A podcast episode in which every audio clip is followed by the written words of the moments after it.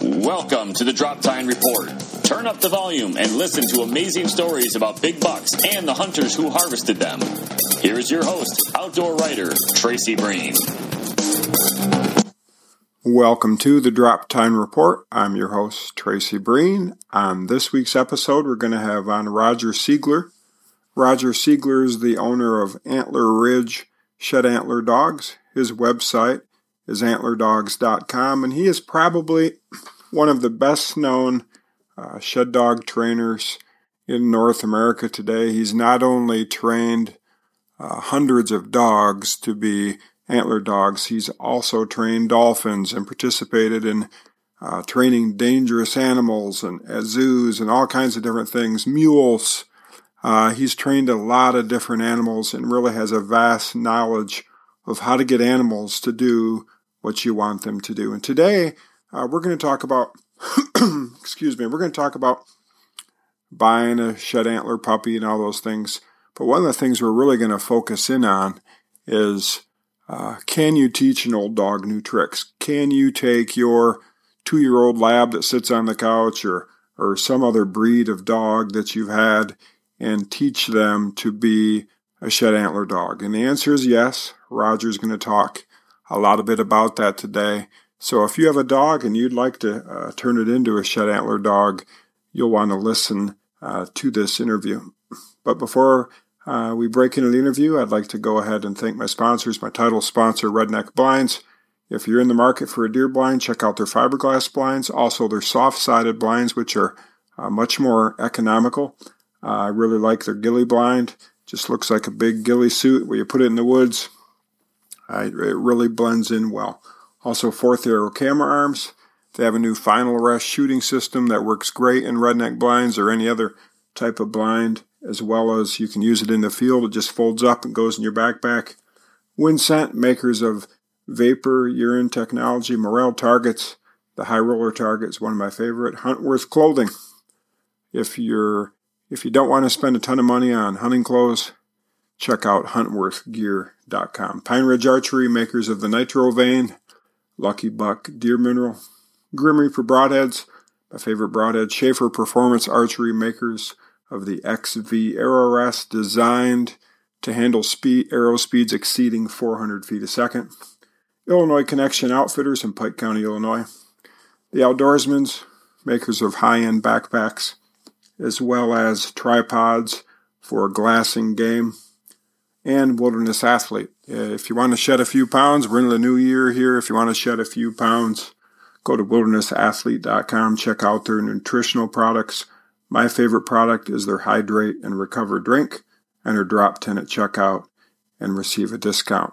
Now we're going to go ahead and get Roger uh, on the air here. And in the beginning of the interview, we're kind of joking back and forth about mules. Uh, that's one of the things Roger and I talk a lot about. I have a mule.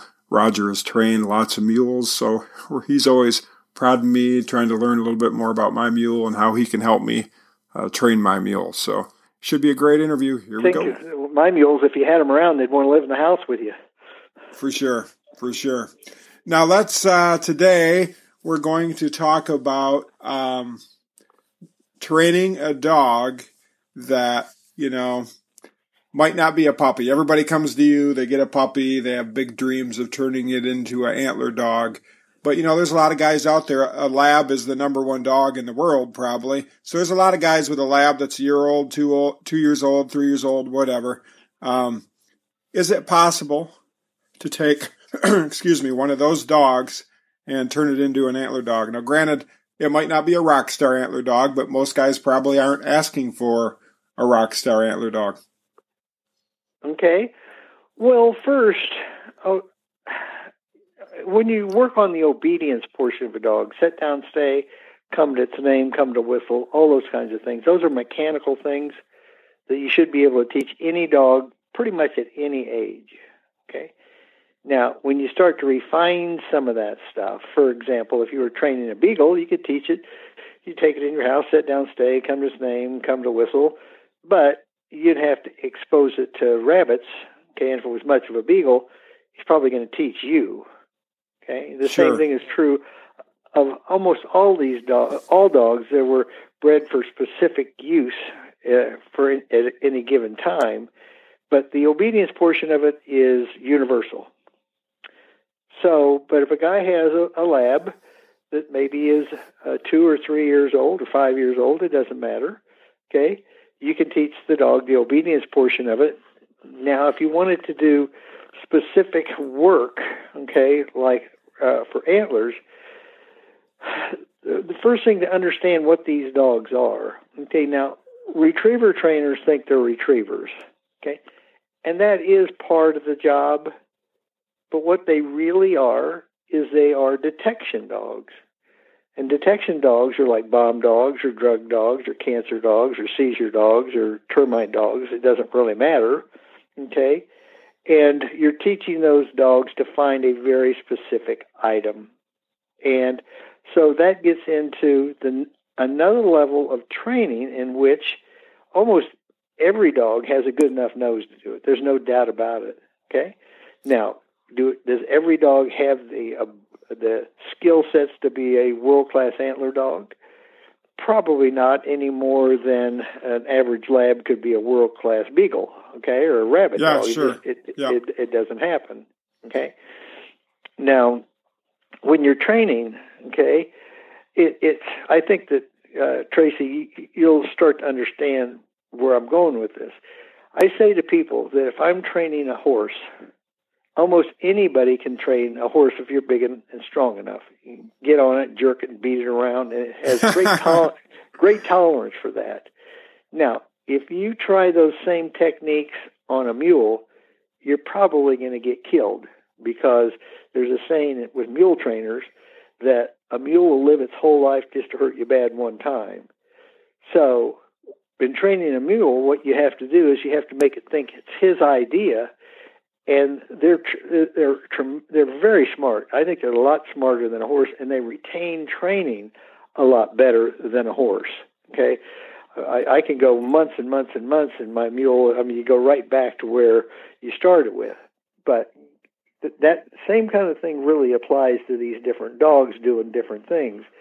But if you have a two-year-old lab, three-year-old lab, no matter what age it is, and you decide that you want to teach it to hunt horns.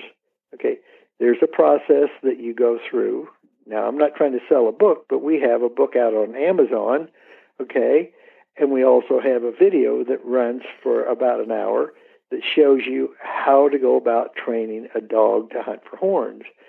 And it differs from any of these conventional dog tra- uh, training books where you're using what's called fear based training, choke chains, and electricity because if you're training a dog to hunt horns, okay, you you ha- it has to be their idea, and they have to love the game. And if you start abusing them, they're not going to play the game. Now, let me explain to you what I just said. Okay, value. Okay, I'm going to explain to how you train a dog and what value is. I use an example all the time. If you take a teenage boy and you set him down at a table and you put electric collar on him, and across from him you put a real pretty girl, and you say to him, "Every time you hit on that pretty girl, I'm going to light you up." okay. It's some good teenage visual. boys, some teenage boys, you'd practically have to electrocute okay? sure. Yeah. because that girl has so much value. Okay, now in that example, once again, the teenage boy is the dog, and across from him you have a pheasant. You can do certain things to that dog because those pheasants have so much value to that dog. Now, exactly the same scenario. You have a teenage boy with electric collar on him, and across from him you put a mannequin. Looks just exactly like the real girl, but it's not.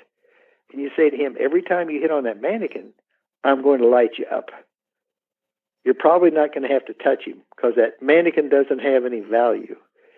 In that case, the teenage boy is a dog, and across from him you put an antler. You start abusing that dog over that antler, and he's just not going to play the game. It's incredibly important that the dog loves that game without having any fear of it. Now, if I'm training a, a bomb dog, let's put this in in, in, a, uh, in, a, in a story, and I have ten bags out there, Okay, and one of them has a bomb or a drug in it, and you want the dog to go out and select the right one. If the dog goes out and makes a mistake, if you light him up or beat him up, next time he sees a roll of bags, he's going to avoid them altogether. Okay, because last time he did, something bad happened to him. So you have to use reward based training. Now, let me explain the difference between true reward based training and fear based training. In fear based training, choke chains and electricity, the dog gets punished for every wrong decision. In true reward based training, the animal gets rewarded for every right decision. It's totally different. And this is especially true getting back to the mules. You start doing the same thing that mule you're doing to horse, and you're going to get hurt, okay, because they will not put up with it, okay? Same way with these dogs. If you start abusing them, okay, the game that you're wanting them to love and play, they won't play it. So, what you're trying to do, okay, is to get the dog to cooperate with you, okay, in such a way that they love the game. Now, if you get lost in the thinking about this a little bit, we go to California once a year or so, and we work with the top marine mammal trainers out there. When they're training dolphins, they're not wiring them up or choking them or beating them or anything. They're basically using the fish as the reward. The dolphin sure. does something, like jump out of the water, catch whatever, balance a uh, balloon on the end of his nose. He's going to get a fish for that. It's what we call the science of participative training, where the animal is working with you. So to clear that up a little bit, okay, so if you've got this dog that you want to train to be an antler dog, you have to understand how to get the dog to cooperate with you, not beat him up to, to do it for you. So there's lots of books out there and stuff, uh, other educational material that will show you how to use reward based training, okay, to get the animal to do what you want. Now, it's hard if you have, have been a fear based trainer to convert over to reward based training. But once you do, you'll find that the results you're getting with your animals is totally different with their cooperation and their love for you and their love for the game. So, getting back to okay, before I drift off uh, too far, if you've got a dog, a lab, a two-year-old, a three-year-old, four-year-old dog that's just been sitting around, just being your best friend, that's perfect. Now you're going to try to teach the dog to find horns. Okay, and there's a process that you go through, okay, to teach them to get involved with recovery of antlers, and it's it's it's a lot easier actually than fear-based training, but you have to get some education as to how to go about doing it. But the good news is, obviously, uh, if a guy didn't buy you know, a, a, shed antler puppy from a guy like you or some other trainer. He, Shame he just, on them. yeah, but but you know, there's obviously you can't put up with all the. Uh, I mean, there's a lot of demand obviously for labs, and there's a lot of breeders, and so you know, oftentimes the wife and kids are the ones that are picking out the dog, and and the good news here is you know, to a varying degree, any dog can be turned into a shed dog. And let's face it, probably doesn't even have to be a lab, right? I mean, other breeds can do it, maybe not as well, but I mean, could a Chihuahua find sheds? Well, it's interesting. I was taking a, a, a course from a, uh, uh, from a, a university where they were evaluating the olfactory skills of a dog, and they took all these different breeds, and some of the stuff that they thought the, the, different breeds that they were testing, the olfactory, how dogs smell. The dog that actually worked the best was, I think, a pug. Now, oh wow, you'd never guess that, huh? A Chinese pug. so that goes against all thinking. But once again, with AKC today, they have a, a new sport. Okay, and it's called uh, uh, scent dogs. Okay, and that's where you can take any breed, and they actually have three different categories. We have little miniatures, and then standards, and then big dogs. And this is a sport for, for anybody who has a dog of any kind. And these are what I call once they call them sniffer dogs. They have competitions for these.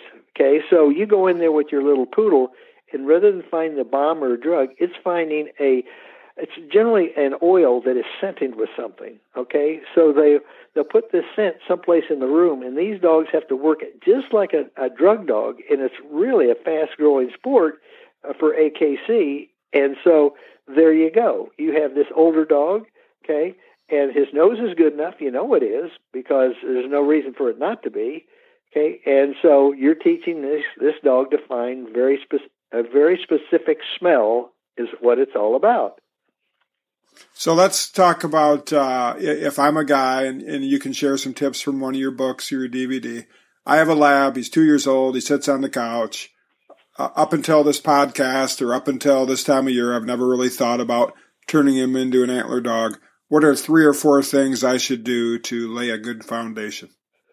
Well, the first thing you, you're working on, okay, is, is the obedience, okay, because that's where we start. Sit down, stay, come to their name, come to whistle, and you know that's really standard stuff. And you can you can do that. Just get any book on clicker training uh, that's out there on the market, and, and I'll explain to you how you do that. Then the the next thing we're looking at, okay, we're looking at uh, uh, the retrieve because if you want to well, let me kind of explain this a little bit, okay? If you have a bomb dog or you have a drug dog, okay, if you have a bomb dog, you're teaching the dog to do a passive alert. That means the dog goes out and when he finds the bomb, he sets. Okay, you don't want him messing with the bomb or you're all going to get killed. If you're training a drug dog, you want it to be an aggressive alert. You want him to go into the uh, bag and try to break in and get it.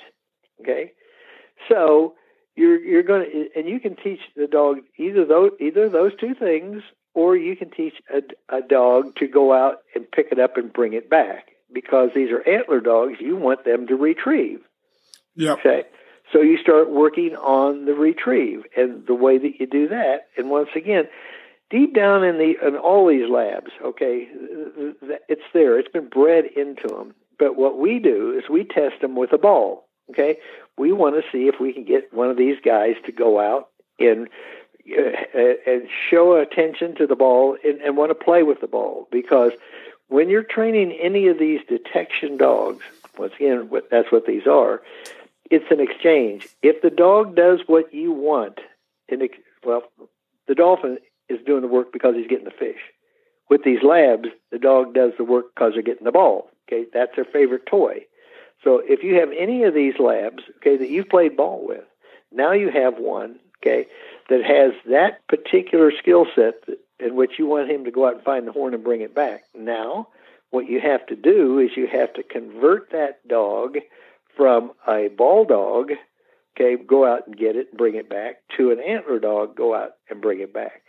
And a lot of these dogs that have played with the ball so much won't pay any attention to the antler at all. So what we do is we take a rubber ball. Um, we use pitching machine balls, and we'll cut it in half, and we'll run a tine through it. So now, when we throw it out, the dog says, "Oh, it's my ball!" runs out and brings it back. And over a period of a week or ten days, we start reducing the size of that ball on that tine to where now all of a sudden it's just the tine. So you've made a conversion. Okay.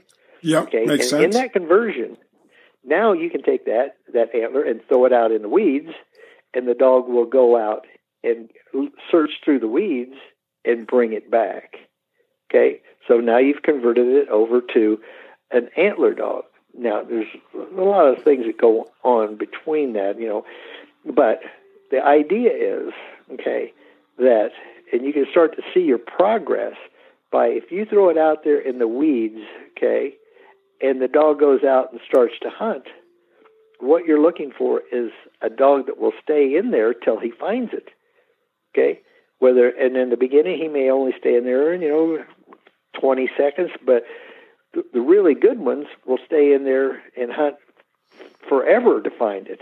Okay? Because when the dog in the real world of antler dogs, you want that dog to go out and hunt for that horn not for five minutes, not even for five days. You want him to go out every day, day after day, just like if you were duck hunting, and hunt for that piece of horn and and bring it back. Now, a lot of these dogs, okay, probably the main problem that, that a person wanting to do this will get into is the dog will go. Well, I'll I'll tell another story. Okay, there, and with humans, people have been led to believe that if you're raising a, a baby, a human baby, if you put a violin in his uh, crib, that when he grows up, he'll want to play the violin. okay, right? yeah. Okay. okay, so people will take these dogs and they'll put an antler in with them, okay, and the dog chews on the antler, and that's great. Except now, when I get them, or when the the, the, the person who owns the dog decides that they want to go out and hide a horn, and the dog's going to go out and find it, what's he going to do? He's going to lay down and start chewing on it, okay? Because that's basically what he's been taught to do. But what you want him to do is not lay down and chew on it. You want him to go out and get it and bring it back. So you start working on the retrieve, and there are very specific rules to work on the retrieve. But once again, it's a training thing. It's a teachable thing. Everything that I've been saying here is all a teachable thing, but you it, you have to be willing to take the time and the effort, okay, to learn the different disciplines within the sport, and anybody can do it, okay? Especially somebody that just has one dog, okay, and they're trying to accomplish this with that one dog. If you get lost, you can get onto the internet or call somebody like me. I talk to people all day long about all these different issues. The guy will say, "You know, I have this problem with my dog that he won't bring it back." Okay, what do I do? Well, once again, you have to make it as advantageous for this dog to bring it back because he knows that if he brings it back, you're going to throw it, or he's going to get a piece of tree. He's going to get something for his effort in bringing it back. So, you know, the, the this story we're talking about is if you have a a dog that you just love this guy. He's you know been sleeping in bed with you and your your wife or you and your kids, and uh, just been a real family dog. But it's a lab, and you would like to teach him to do something productive. Okay, here you go. Teach him to find antlers and become a student and and figure out from people like myself or books or whatever. Okay, how to go about doing it, and if you have a problem, okay, how to overcome that problem. Training never starts until you have a problem. Okay? That's what a professional trainer does. A professional trainer figures out how to solve the problem because I've trained I've trained over 500 antler dogs, okay? And literally thousands of other kind of dogs. But even if you're somebody like me, if you're a complete numbskull, okay, you learn something from every single dog that you train. And so you've got old Ralph and you get all excited about training it to be an antler dog, and and you do, okay. But now, old Ralph dies. The, the next thing is you want to try it again. You're going you've learned enough from old Ralph that you can uh, gain experience to put it towards your next dog. What do you think uh, the top two or three mistakes uh, that guys make are? Well, I think there's a, there's a couple of things. The first one I would say is playing too much fetch with a dog, because a dog will either have strong hunt or he'll have strong retrieve. Okay, if you have a dog that has strong retrieve, I play almost no fetch with him in the field, because if you start playing fetch in the field with him with an antler or anything else, he's going to wait for you. He's going to walk along beside you and wait for you to throw a stick or a ball or an antler or whatever Okay, so he's not getting out and hunting. He's he's he's truly a retriever. Now, if I have a dog that's really strong in hunt, that means a dog that's out there really, you know, looking for for it. I'll play a little more fetch with him because you can do that because the, hunt is the most critical part of this whole process. So that would probably be number one. Number two would be uh, don't use any kind of artificial scent on the antler. Okay, use the antler itself. Now, I'm training a bomb dog, okay?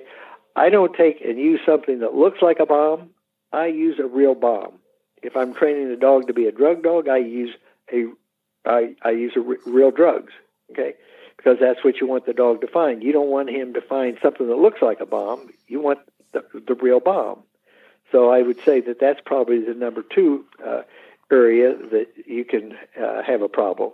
Okay, Number three um, would be um, let me think here. Okay. Yeah, there's lots I, of mistakes, obviously, that people make. Yeah, uh, uh, the other one would be put the antler with the dog all the time because you want this to be special. You don't want it to be when I when a customer leaves here with one of our dogs. I say no green frogs, no tennis balls, no anything else. It's got to be the antler they're obsessing over. So, and I'll explain that uh, uh, in this little story. Okay, if I have one of these dogs that I'm just starting, okay, this lab, this dog knows anything about life. Okay, if you have a pheasant in one hand and a tennis ball in the other, and you throw them both out in front of the dog, which one is the dog going to go after, the pheasant or the tennis ball? he's going to go after the pheasant because it's alive. It squeals, it bleeds. It, sure. It, it, it, really lights him up. That smell, it turns him on. Now, same dog, same situation. If I have a tennis ball in one hand and an antler in the other, and I throw them both out in front of the dog, which one's he going to go after? he's going to go after the tennis ball because it has action. It jumps around. It, it when you the dog chews on it, it, it, it got a real good uh, squish to it. Okay, antlers they they have no more value than a stick. Okay. Okay. But what you what you want to do, or what you're trying to accomplish, is when that dog is finished, you can have an antler in one hand and a T-bone steak in the other, and the dog will tear your arm off trying to get to that antler okay? Because you've created value in it. And if you play with a tennis ball a lot with a dog, okay, it's gonna it's gonna be what the dog obsesses over. Now, when you're training with the drug dog guys or the bomb dog guys, what they'll do is they'll take the puppy, okay, and they'll put all kind of toys in the room, uh, a tennis ball, a chewy, a tug toy, you name it, and they turn the puppy loose in there, and whichever one the puppy of those toys the puppy graduates to that's where they're there that is becomes a, their toy of choice and that's what you use to train the dog. It's an exchange. They find the drug they get their favorite toy okay? And so but with antler with drug dogs you're using their toy for them to find the object so they can get their toy with an antler dog it becomes one and the same it's the object that they're looking for because if, when they bring it back, they get it, they get it, they get it back. So it becomes one and the same.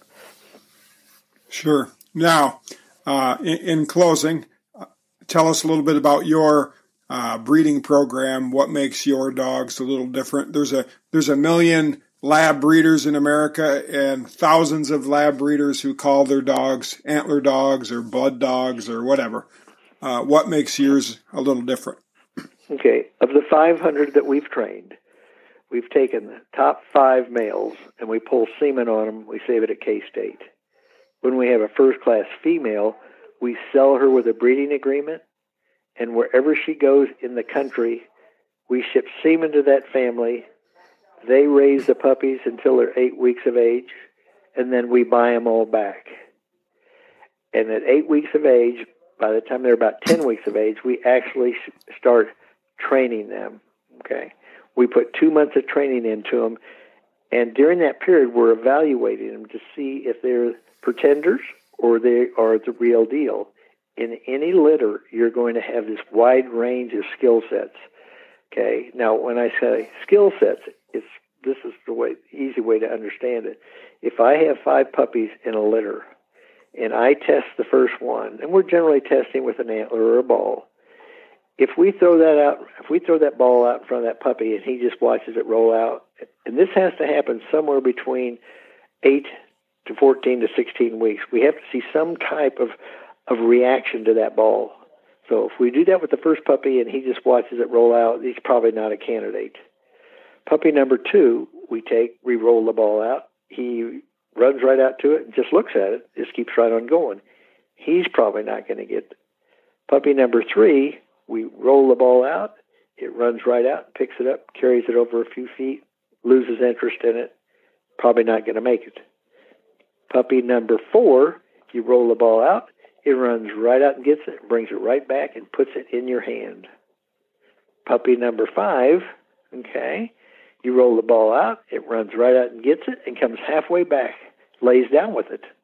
Now you're trying to coax it in. I mean, it knows you want him to bring it to you, but he's looking at you, but he, he doesn't. So you take a step towards him, he picks it up and runs off with it. Now, of your fourth and fifth puppy, okay, most people would say they want the fourth puppy. What I want is the fifth puppy because when that puppy's laying there looking at you or looking at me, you know what it's thinking? It's thinking this thing is too good for Roger. I want to keep it keep it myself. Sure. It's it's that covenant. Now, how does that translate in the real world? Okay, in the real world, puppy number one, I, I love it. It's a great pet, but it's not really an antler dog. I don't consider it. Puppy number two, a little better, but it's still not an antler dog. Puppy number three will find one to every one you find. Puppy number four will find two to every one you find. Puppy number five will find three to every one you find. Okay? And so I always put it in, in terms if you have a bomb dog, okay, would if if that dog was only about a 50% bomb dog, I wouldn't consider a bomb dog because you're probably going to get killed. Good point. Good blown, point. you're going to get blown up. Okay? But everybody wants that number 5 dog and the only way you can get to a number 5 dog is through the testing process and the understanding how the training works. And if you have a problem, like I said a little earlier, uh, the, the training only starts when you have a problem, and everybody along the way has a problem somehow or another. But if you only have one dog, like that three-year-old dog, you can sit around and think about how you can train it to overcome that problem, whatever it may be, or talk to somebody that is knowledgeable that can help you with overcoming that that issue. Now, in, in a litter of dog, let's say you have a litter of puppies of eight. Okay, how many of those eight do you feel will probably, looking at statistics, how many will become really good dogs or have the have the genetics to become really good dogs? I would say, you know, out of eight, you're probably going to have two that are at the top. You're going to have two that are kind of in the middle. You're going to have two that would be the number three dogs, and then you're going to have uh, two that, like I said, they all make great pets. And from a personality standpoint, in a pet, you you don't, they're all the same, okay. But when you start to get to a higher level of performance, okay, it, it, you're going to have maybe 60% that are going to be what I figure I, I call really candidates. Okay, so it's important to know. Again, you could train you could train any of those dogs. You know, getting back to the question. Okay, but at what level are they going to perform? Sure, and obviously, the more time you take. I mean, if this is a guy who decides to get serious and he travels all over the mid, excuse me, the Midwest, looking for antlers in the woods and in places where there's a high density of deer, Kansas, Iowa, going sure. to Canada, whatever. His the odds of that dog, you know, being pretty good are much higher than the dog that goes looking three times a year. Oh, for sure. Yeah. Yeah, the same way with it, like a blood trail dog. I tell folks that when they get a blood trail dog from us, if you're only going to track one deer a year, forget it. You know, you you want that dog to track 20, 25 dogs a, a deer a year, and then you have okay, and that is after you've got the right dog. So, but uh, yeah, it, it's a it's it's a great sport. It's the fastest growing dog sport in the country, and we just uh, we usually have about 15 dogs in training. My wife, my daughter, and myself, we all three train. So I have five dogs a day I'm training. That's about all you can really train and do it the right way. Yeah, that's that's it. So you sell a lot of started and finished dogs. Hello? Correct. You there? I'm sorry. Yeah, I'm sorry. What did you say? I say? said you you uh, you sell a lot of started and finished dogs, correct? Right. We a lot of started, a lot of intermediate dogs, a lot of finished dogs. We try not to finish, sell too many finished dogs, so that's too hard. I mean, we have a dog that you've had almost a year, you fall in love with it, and now you're sending it off to another home, and that's the reason we're so selective of who gets our dogs because you're you're not going to put that much time and effort into a dog in which somebody's not going to really take care of it. But because of the pricing, it, it, you're pretty sure that these people are putting are going to put a real effort into this dog, and they're they're animal lovers. Knowing, so this will be my last question for you. Knowing that a lot of dogs in any given litter throughout America, it, they're not going to be, you know, high top end antler dogs. What can a guy do to increase the odds of picking the right dog out of a litter, or is it just totally a crapshoot? Well, the first thing is, and this is really difficult. Okay, to find to know whether or not you've got the right dog in the litter, you want you you want to be looking at puppies that are 14 to 16 weeks old. and all breeders want to get rid of them between six and eight weeks because that's everybody wants those little furry, good-looking, cute little things. Okay, but at, at fourteen, at, at six eight weeks, no one knows which dog in the litter is, is going to make it. You just it's impossible. Okay, but rarely could you find a litter where you had puppies that were 16 weeks old in which you had your choice and if if but if you were lucky enough to do that then you're going you're looking at a couple different things. One is what is their social skills? Okay, Be, have, have they been out there with their mother for 16 weeks without any human contact?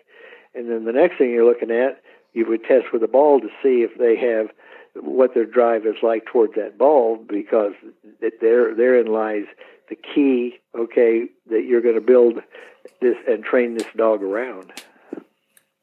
Cool, cool.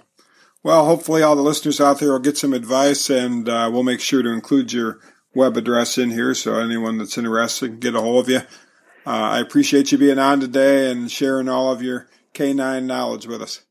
Well, I really appreciate you, and uh, if I can help you with your mules, you know, I, I think a mule does train a lot more like a dog than a horse does. I mean, I, they really do, and that is, you know, you can get a mule to do all kind of remarkable things. I have a mule that'll probably do 50 tricks, but it's all because he's cooperating with me. It's not because I've been beating him up. They are an interesting animal, that's for sure. We actually are getting another one uh, this summer, so I'll be training one from the ground up. So it should certainly be an adventure. Awesome. You need any help with that? Let me know. Okay. All righty. Thanks, Take folks. Care. I really appreciate your time. Uh-huh. Yep. Take care. Bye bye. Once again, if you're interested in purchasing a puppy or a DVD from him or a started dog, his website is antlerdogs.com. To learn more about me, visit my website, tracybreen.com, T R A C Y B R E E N.com. I use that website to book speaking engagements for wild game dinners. So if you're having a wild game dinner coming up or you know of a church that uh, is looking for a speaker, go to my website, uh, shoot me an email tracybreen.com. Until next time, God bless and have a great day.